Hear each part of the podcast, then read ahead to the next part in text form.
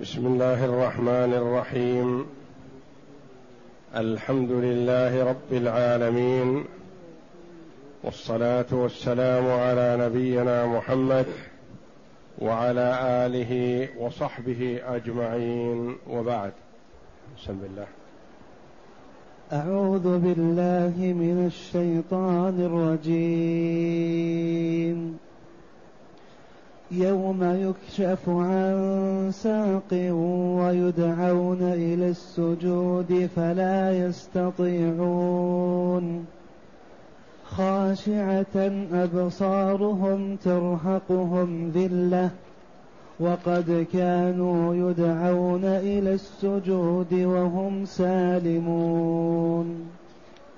فذرني ومن يكذب بهذا الحديث سنستدرجهم من حيث لا يعلمون. وأملي لهم إن كيدي متين. أم تسألهم أجرا فهم من مغرم مثقلون.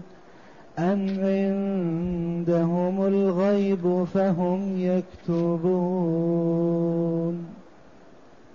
هذه الآيات الكريمة من سورة نون جاءت بعد قوله جل وعلا إن للمتقين عند ربهم جنات النعيم أفنجعل المسلمين كالمجرمين ما لكم كيف تحكمون أم لكم كتاب فيه تدرسون إن لكم فيه لما تخيرون أم لكم أيمان علينا بالغة إلى يوم القيامة إن لكم لما تحكمون سلهم أيهم بذلك زعيم أم لهم شركاء فليأتوا بشركائهم إن كانوا صادقين. يوم يكشف عن ساق ويدعون إلى السجود ويدعون إلى السجود فلا يستطيعون. الآيات يوم يكشف عن ساق يوم ظرف. قال الله جل وعلا إن للمتقين عند ربهم جنات النعيم. متى؟ يوم يكشف عن ساق ويدعون إلى السجود فلا يستطيعون. إن للمتقين عند ربهم جنات النعيم. السابقة في الآيات قبلها ثم جاءت الآيات بعدها في سؤال سؤال التوبيخ والإنكار والتقريع للكفار. قال يوم يكشف عن ساق لهم الجنات. الناس في شدة وكرب وبلاء وهؤلاء في جنات النعيم يتنعمون عند ربهم. إن للمتقين عند ربهم جنات النعيم يوم يكشف عن ساق. قال بهذا بعض المفسرين. وقال آخرون أم لهم شركاء فليأتوا بشركائهم إن كانوا صادقين. يوم يكشف عن ساق. فليأتوا بشركائهم. متى؟ يوم يكشف عن ساق. في ذلك اليوم يحضر شركاءهم. ينظروا هل تنفعهم. فليأتوا بشركائهم. إن كانوا صادقين. يوم يكشف عن ساق. العامل في يوم فليأتوا بشركائهم. قول آخر ثالث يوم يكشف عن ساق. اذكر أيها الرسول يوم يكشف عن ساق. أخبر جل وعلا أن للمتقين جنات النعيم وأخبر بمجادلة المشركين وسؤالهم وسؤال التوبيخ والتقريع والإنكار ثم قال يا رسولنا اذكر يوم يكشف عن ساق. خوفهم وذكرهم في ذلك اليوم العظيم. يوم يكشف عن ساق ويدعون إلى السجود. عند أهل اللغة أن هذا التعبير فيه دلالة على الفزع وحضور الأمر الهام حضور الأمر المحرج. الشيء الفظيع. كشفت الحرب عن ساقها. إذا اشتد القتال والضرب والشدة بين هؤلاء وهؤلاء.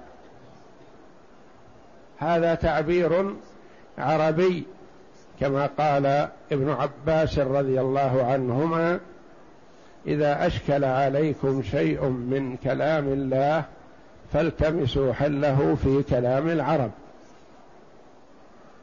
توضيحه في كلام العرب لأن كلام العرب هو لغتهم والقرآن نزل باللغة العربية. فعن ابن عباس رضي الله عنهما أنه سئل عن قوله تعالى يوم يكشف عن ساق قال إذا خفي عليكم شيء من القرآن فاتبعوه في الشعر فإنه ديوان العرب.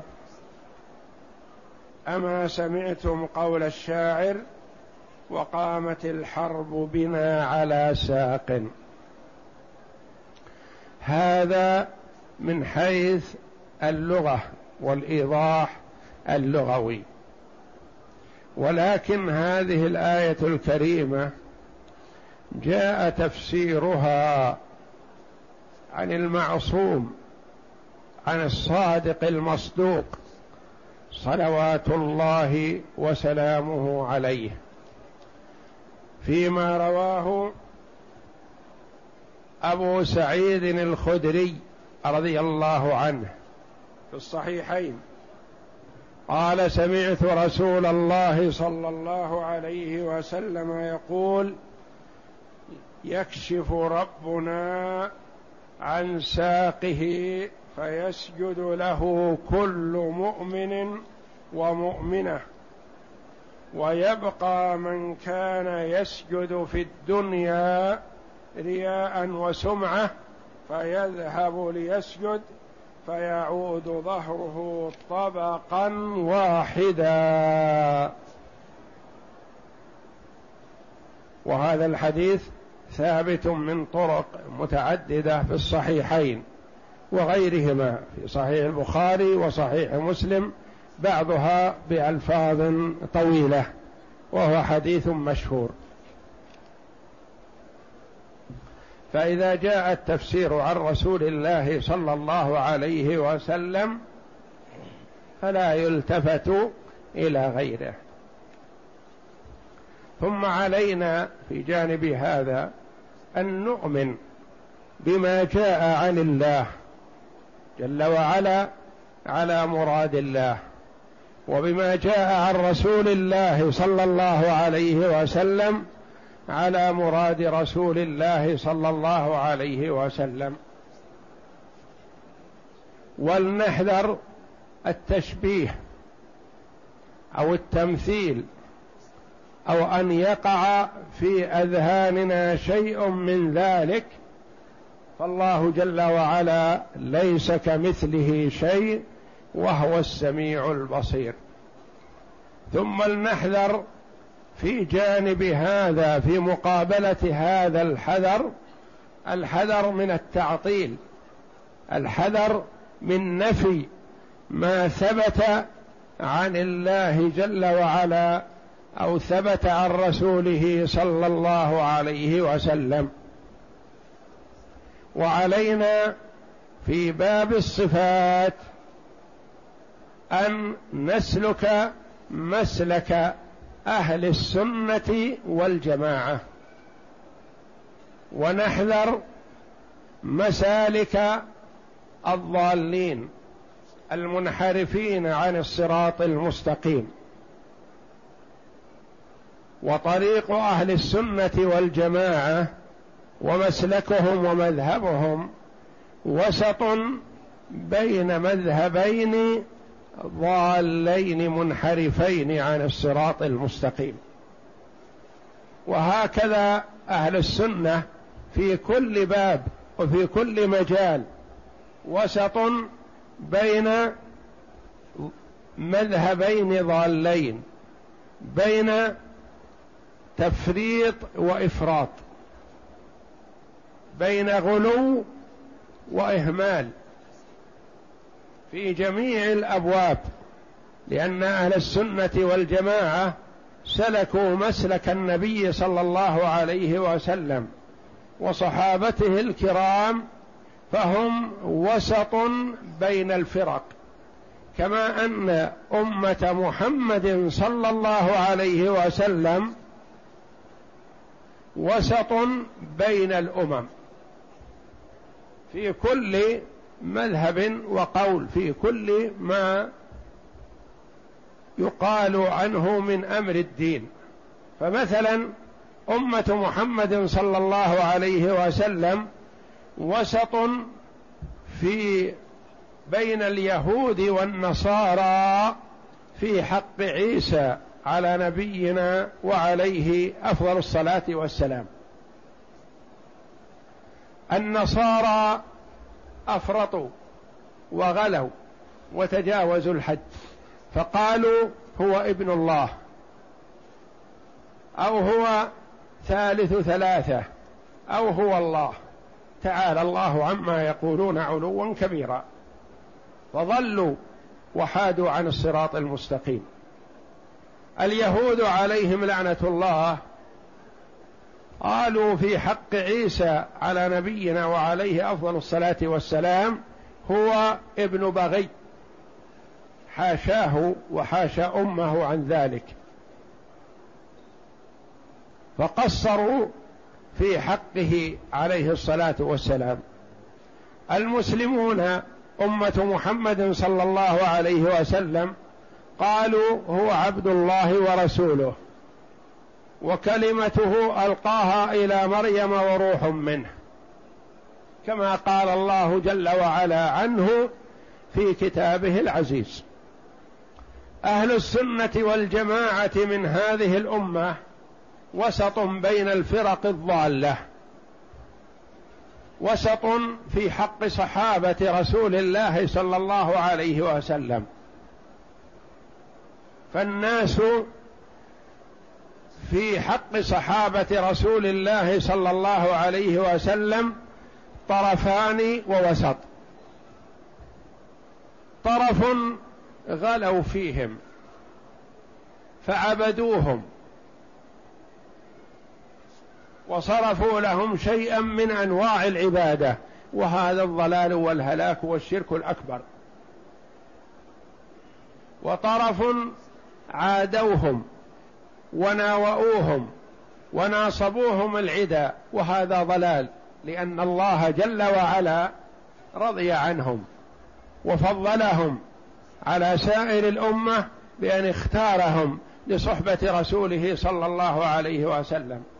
فهم خير الأمة وأفضلها وهم الذين نقلوا إلينا شرع الله جل وعلا. فإذا طعنا فيهم طعنا في ديننا. إذا طعنا فيهم طعنا في ربنا تبارك وتعالى. طعنا في رسولنا صلى الله عليه وسلم. لأن الله جل وعلا اختارهم لنقل سنة محمد صلى الله عليه وسلم واختارهم لصحبته وللجهاد معه. فهم خير الأمة بعد نبيها صلى الله عليه وسلم. أهل السنة والجماعة وسط في هذا الباب لم يغلوا فيهم ولا يعبدونهم ولا يصرفون لهم شيئا من أنواع العبادة ولا يناصبونهم العدا ويسبونهم وقد مدحهم الله جل وعلا في كتابه العزيز. فكذلك في باب الصفات أهل السنة والجماعة وسط في باب الأسماء والصفات. طائفة غلت في إثبات الأسماء والصفات حتى شبهوا وقالوا لله يد كيدي ورجل كرجلي ووجه كوجهي تعالى الله عما يقولون علوا كبيرا وله ساق كساقي ونحو ذلك في باب الصفات كلها شبهوا أثبتوا وشبهوا. وطائفة أخرى غلت فيما تزعم في التنزيه. فنفوا الصفات عن الباري تبارك وتعالى قالوا إن إثبات الصفات يقتضي التشبيه. فوقعوا في التشبيه اولا ثم فروا منه إلى التعطيل ثانيا.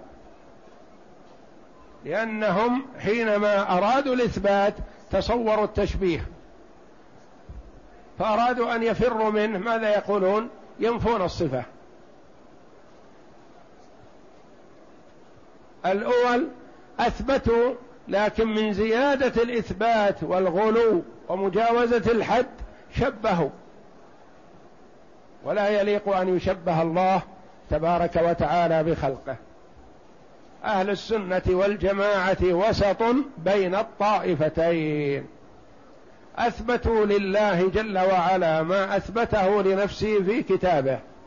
أو أثبته له رسوله صلى الله عليه وسلم في سنته الصحيحة. أثبتوا. ونزهوا فلم يشبهوا. أثبتوا فلم يعطلوا. ونزهوا الله جل وعلا فلم يشبهوا. على حد قوله جل وعلا ليس كمثله شيء وهو السميع البصير. هذه الآية والجزء من الآية آية عظيمة في إثبات الأسماء والصفات. جمعت بين الإثبات والنفي.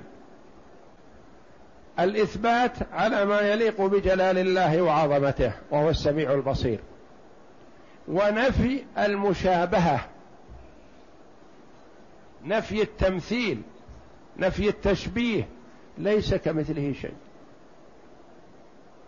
فإذا قرن المسلم بين هذين الركنين العظيمين سعد بمتابعة السلف الصالح من الصحابة رضي الله عنهم فمن بعدهم.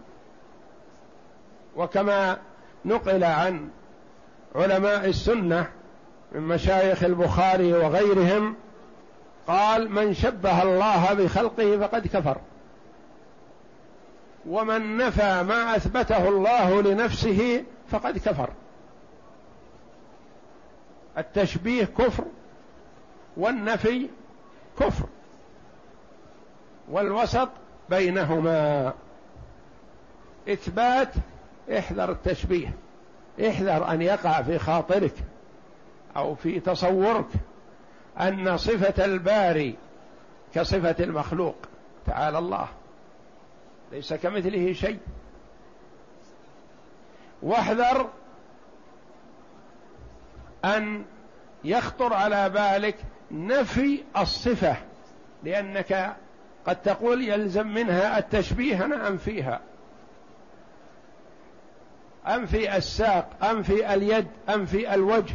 لئلا يكون فيها مشابهة انفي الأصبع لأنه ورد أن الله جل وعلا يضع السماوات على أصبع والارضين على أصبع ففيها إثبات الأصبع لله تبارك وتعالى وورد إثبات الوجه لله تبارك وتعالى إثبات السمع واثبات البصر لله تبارك وتعالى وهكذا. فالحذر من الانزلاق في المهاوي والمهالك. ومذهب أهل السنة والجماعة وسط بين مذهبين ضالين. والخيار دائما هو الوسط بين الإفراط والتفريط بين مجاوزة الحد وبين التقصير. لأن أكثر ما يهلك الإنسان من أحد الجانبين والشيطان اللعين حريص على أن يكون هذا أو هذا. هلاك بالغلو أو هلاك بالإفراط والتفريط. ولا يهنأ ولا يستريح والمسلم على مذهب أهل السنة والجماعة. يحاول أن يحرفه هنا أو هنا. وهو في كلا الحالين يريد تحقيق ما يريده من إهلاك بني آدم. سواء في الانحراف والتقصير أو في مجاوزة الحد والغلو. يعني سيان عنده واحد يعبد الرسول صلى الله عليه وسلم أو واحد يسب الرسول صلى الله عليه وسلم ويمقته. عند الشيطان سواء. المهم أنه يخرج عن الصراط المستقيم المرء. فيستريح. يعبد المسيح أو يلعنه. سيان عند الشيطان. لا يفرق بين هذا وهذا. المهم أن يخرج عن الاعتدال وعن الوسط. وفي سائر الأحكام الشيطان اللعين كما ذكر ابن القيم رحمه الله تعالى أن الشيطان يأتي إلى قلب ابن آدم فيشمه فينظر ماذا فيه. إن كان فيه إقبال حاول أن يدفعه من أجل أن يتجاوز الحد. وإن كان فيه تقصير وضعف حاول أن يصده ليخرج عن الحد المعقول. وإيضاح هذا مثلا يأتي إلى المرء الحريص على الصلاة. يحرص على الصلاة. ويهتم بها اهتمام زائد. وإذا سمع الأذان فزع إلى المسجد أو يفزع إلى المسجد قبل الصلاة قبل الأذان. وهكذا. ما يستطيع اللعين أن يأتيه يقول ترك الصلاة. لا. يعرف أنه ما يطيعه. هذا عنده اندفاع وعنده رغبة في الخير مثلا. يأتي إليه من ناحية حرصه. في الصلاة يجعله يسابق الإمام. يجعله يركع قبل الإمام. يجعله يسجد قبل الإمام. خلاص هذا مثل اللي ترك الصلاة. يجعله إذا رأى الشخص مثلا متأخر عن الصلاة مقته وكفره. رآه لا يأتي إلا بعد الإقامة مثلا مقته وكفره. ووسمه بسمات النفاق ونحو ذلك. بهذا يستريح الشيطان اللعين. يريد هذا من العبد. ثم يأتي إلى المقصر والمفرط. ما يقول له سابق الإمام واحرص على الصلاة. لا. هو مستريح من هذه الناحية. يحاول يدفعه. لصار إذا رأى منه عدم الحرص قال تونا مبسرين الآن أذن. الحين توه أقام. يمديك. تدرك ركعة يكفيك تدرك الجماعة. وهكذا يستدرج شيئا فشيئا حتى يجعله يصلي في البيت. ثم يستدرجه شيئا فشيئا حتى يجعله يفوت الصلاة عن وقتها. ثم يستدرجه شيئا فشيئا حتى يترك الصلاة بالكلية والعياذ بالله. فباب الأسماء والصفات باب مهم في العقيدة والاستقامة. والصلاح صلاح العبد لأنه إيمان بصفات الباري جل وعلا. والمرء إذا أيقن وآمن بصفات الباري تبارك وتعالى عبده حق عبادته. لأن المرء يستطيع أن يخفي بعض الأمور عن أبيه عن أمه عن شيخه عن من هو عزيز عليه يستطيع يخفي.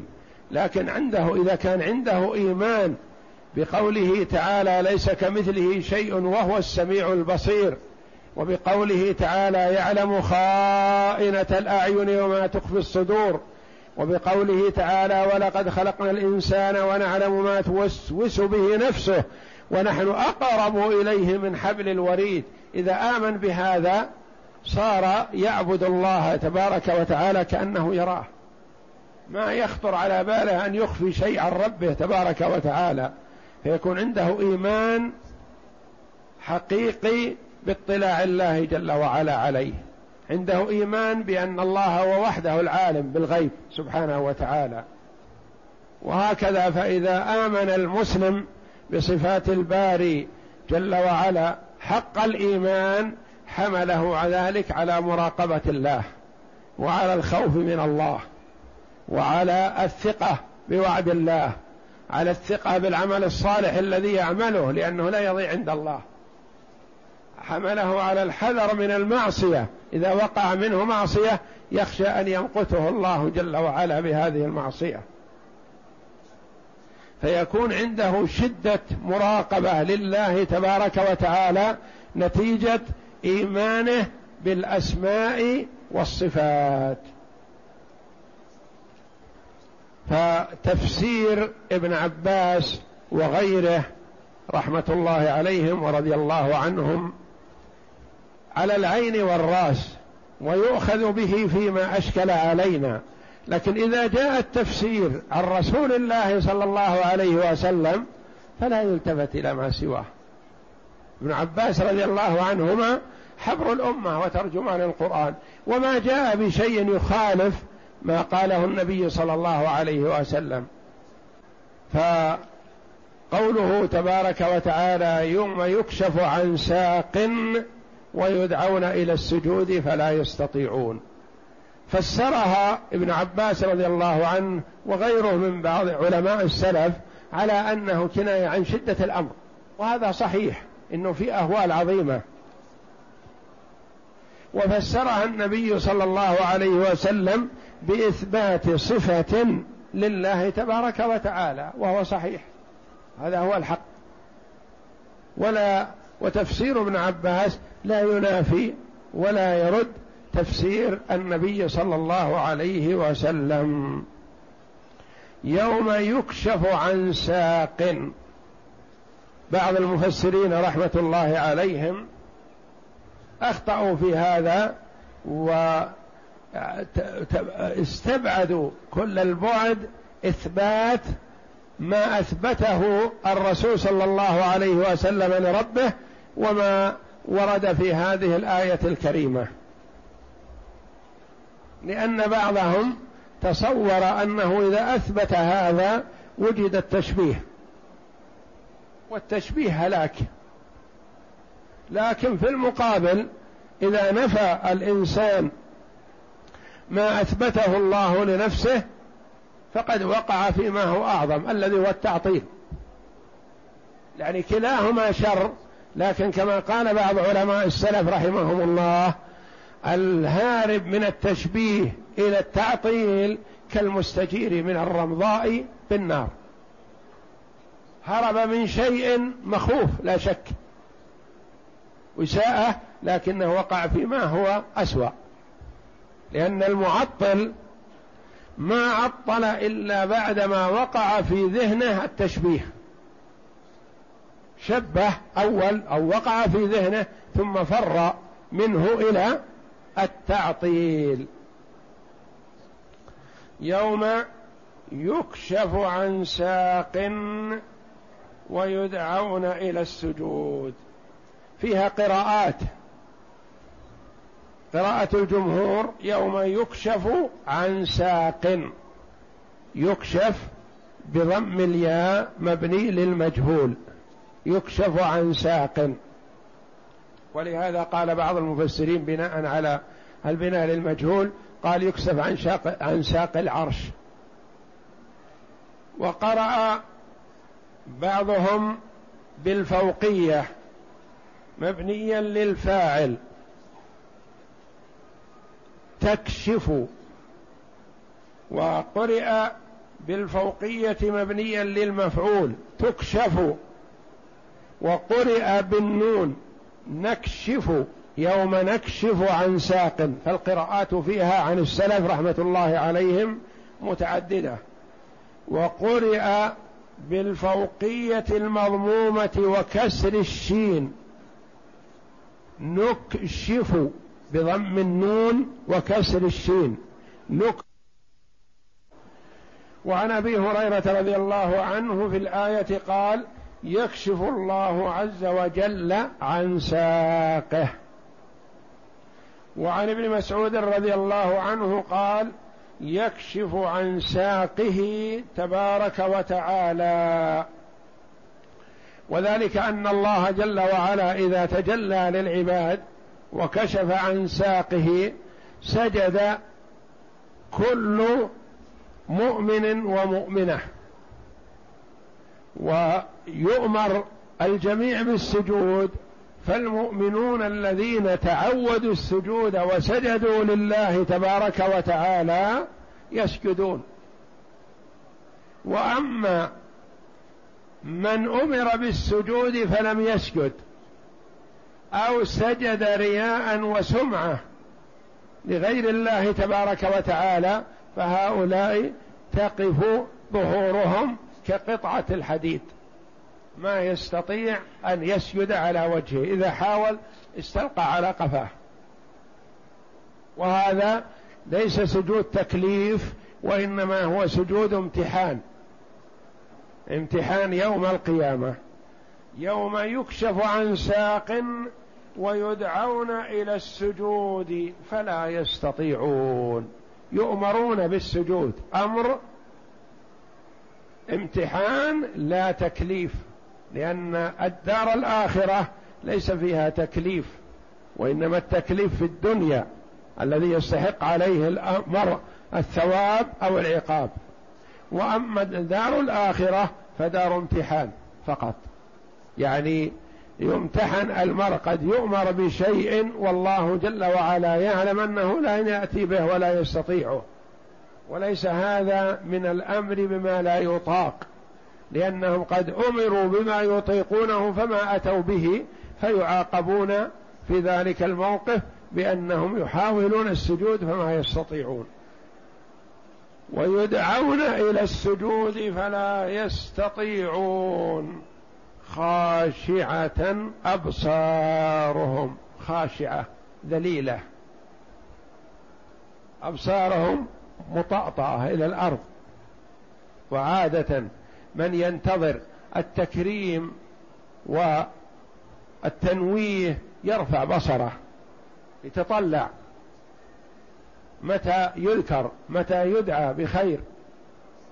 وأما من كان متوقع آه، التوبيخ واللوم فإنه يطأطئ رأسه ما ينظر.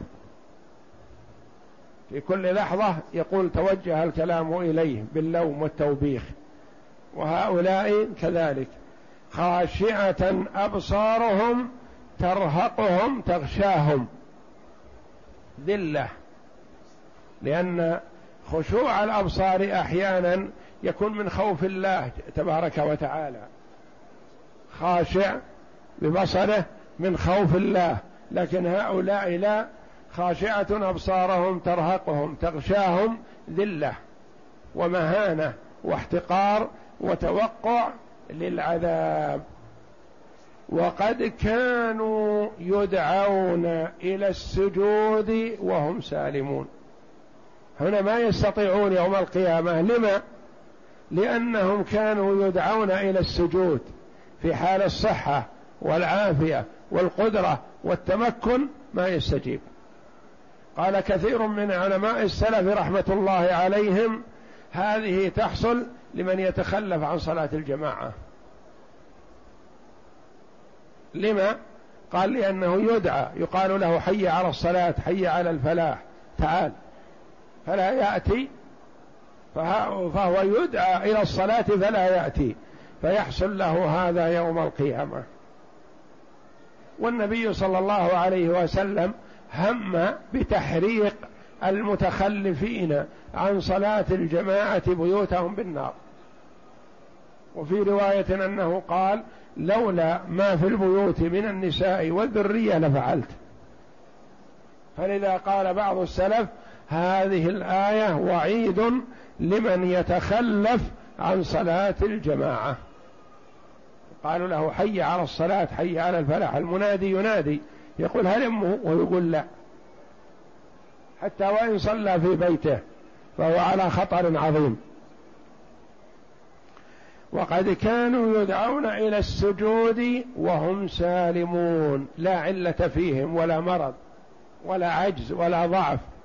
إذا نودي للفسق والفجور ثار كانه أسد وإذا نودي إلى الصلاة تكاسل وتأخر وأبطأ ولا يستجيب. فتوعدهم الله جل وعلا بقوله فذرني ومن يكذب بهذا الحديث. ذرني دعني وإياهم أنا تولاهم. كل أمرهم إلي لأنهم لا يخفون علي. ذرني ومن يكذب بهذا الحديث. ما هو الحديث؟ القرآن. ذرني ومن يكذب بالقرآن. دعني وإياه. كل أمره إلي. أنا أتولاه. إن الله جل وعلا يملي للظالم فإذا أخذه لم يفلته. فذرني ومن يكذب بهذا الحديث. سنستدرجهم من حيث لا يعلمون. يستدرجون من حيث لا يعلمون. الاستدراج السوق إلى الشيء عن طريق الخفاء. مثل من يريد يقرر شخص بأمر من الأمور وهو منكره يستدرجه شيئا فشيء. يبدأ به شيئا فشيء حتى يقر من حيث لا يشعر. نستدرجهم نأخذهم شيئا فشيئا ويملي الله جل وعلا لهم ولا يمهلهم. يقول عبد الله بن مسعود رضي الله عنه إذا رأيت الله يعطي العبد على معصيته ما يحب وهو مقيم على معصية الله فاعلم أن هذا استدراج. قد يكون العبد عاصي فيعطى من المال والصحة والولد والجاه يشار إليه بالبنان. إن شفع شفع وإن توسط في أمر من الأمور قضي وهكذا وهو مقيم على المعصية. فيظن بهذا أن الله راض عنه. والله جل وعلا يستدرجه. يعطيه من الدنيا ما يحب وهو على المعصية فذلك الاستدراج. سنستدرجهم من حيث لا يعلمون من حيث ما يتوقع. يظن أنه ما يعطى كرامة وهو إهانة واستدراج له في المعصية. وأملي لهم إن كيدي متين. أملي لهم. الإملاء الإمهال. فالله جل وعلا لا يستعجل ويملي للمرء. أما الناس في الدنيا إذا أحب الانتقام من شخص فهو يستعجل. لما؟ لأنه يخاف الفوات. يقول أنا أنا أتمكن من هذا. لكن غدا أخشى أن لا أتمكن منه. فيستعجل ويبادر ويحاول الانتقام ممن يريد الانتقام منه خشية الفوات. لكن هذا لا يتأتى في حق الله تبارك وتعالى. ما يتأتى؟ لأن الخلق في قبضته. المخلوق إذا كان عنده في بلده يقول أخشى أنه باسل يسافر ويبعد عنه. أنا أخشى أني باكر ما أتمكن منه. وهكذا. أما الله جل وعلا فالخلق في قبضته. ما يفلتون. ولهذا قال تعالى وأملي لهم أمهلهم. وأملي لهم إن كيدي ما أكيده للظالمين. فالله يكيد للظالمين. يعني يظهر لهم أنه ليس بغضبان عليهم يعطيهم ما يطلبون والله جل وعلا سينتقم منهم. واملي لهم إن كيدي متين. يعني كفار قريش ومن على شاكلتهم. يعصون محمد ويعادونه ويقاتلونه والله يعطيهم ما يطلبون من الرزق والمال والولد والصحة ونحو ذلك. ثم قال جل وعلا أم تسألهم أجرا؟ فهم من مغرم مثقلون. يعني هل حملهم على عدم الإيمان كونك تطلب منهم شيء مقابل تعليمك إياهم؟ فهم تركوا ما تدعوهم إليه خشية الغرامة. لا. ما سألتهم شيء. إنما تريد انت الاجر من الله سبحانه وتعالى. أم تسألهم اجرا على تبليغ الرسالة؟ فهم من مغرم يعني من غرم ما يغرمونه لك كأن الرسول مثلا هل قال من دخل في الإسلام لابد أن يدفع يوميا كذا وكذا؟ ربع جنيه أو نصف دينار أو ربع دينار أو نحو ذلك؟ لا ما حصل هذا. ما سألتهم أنت شيئا من المال. أم تسألهم أجرا فهم من مغرم مثقلون يعني يثقلهم الغرم الذي يدفعونه لك. أم عندهم الغيب فهم يكتبون. هل اطلعوا على اللوح المحفوظ؟ هل اطلعوا على ما في الآخرة؟ حينما قالوا إن كان المؤمنين المسلمين في الجنات فنحن إن لم نكن أفضل منهم سنكون مثلهم. هل اطلعوا؟ هل عرفوا هذا؟ هل اطلعوا على علم الغيب بأن لهم عند الله مثل ما عند الله للمسلمين؟ أم عندهم الغيب فهم يكتبون؟ يعني لا هذا ولا هذا.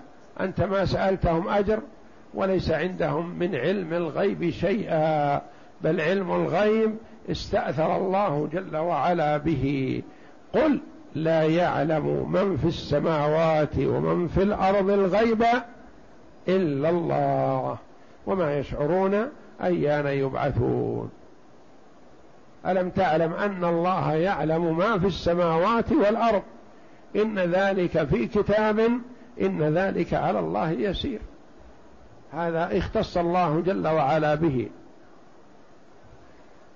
أم عندهم الغيب فهم يكتبون؟ أي ليس الأمر كذلك فليس عندهم شيء من علم الغيب ولم تطلب منهم شيئا يثقلهم أو يشق عليهم وإنما هم في حالة عناد وشقاء والله جل وعلا يملي لهم ولا يهملهم تبارك وتعالى.